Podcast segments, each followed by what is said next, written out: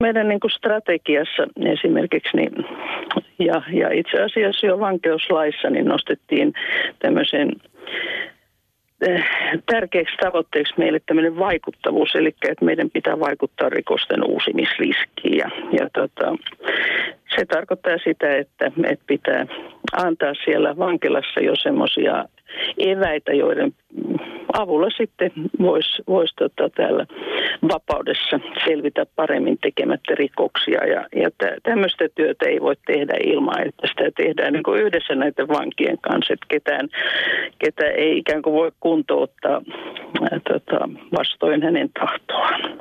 Minkälaisia nämä eväät sitten konkreettisesti ovat? Mitä vangit tarvitsevat siellä vankilassa?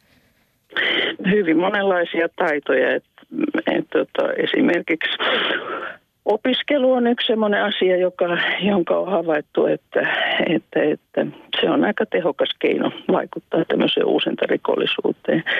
Mutta myös ihan monenlaisia niin kuin arkielämän taitoja. Monilla on, on aika puutteelliset taidot hoitaa omia asioita ja selviytyä ihan tämmöisestä arjen askareista ja tämmöistä niin kuin omatoimisuuden lisäämistä asioiden hoitamisessa ja, ja tota, arjen, arjen tehtävistä selviytymisessä, niin se, se on myös niin kuin tärkeä asia siellä vankilassa.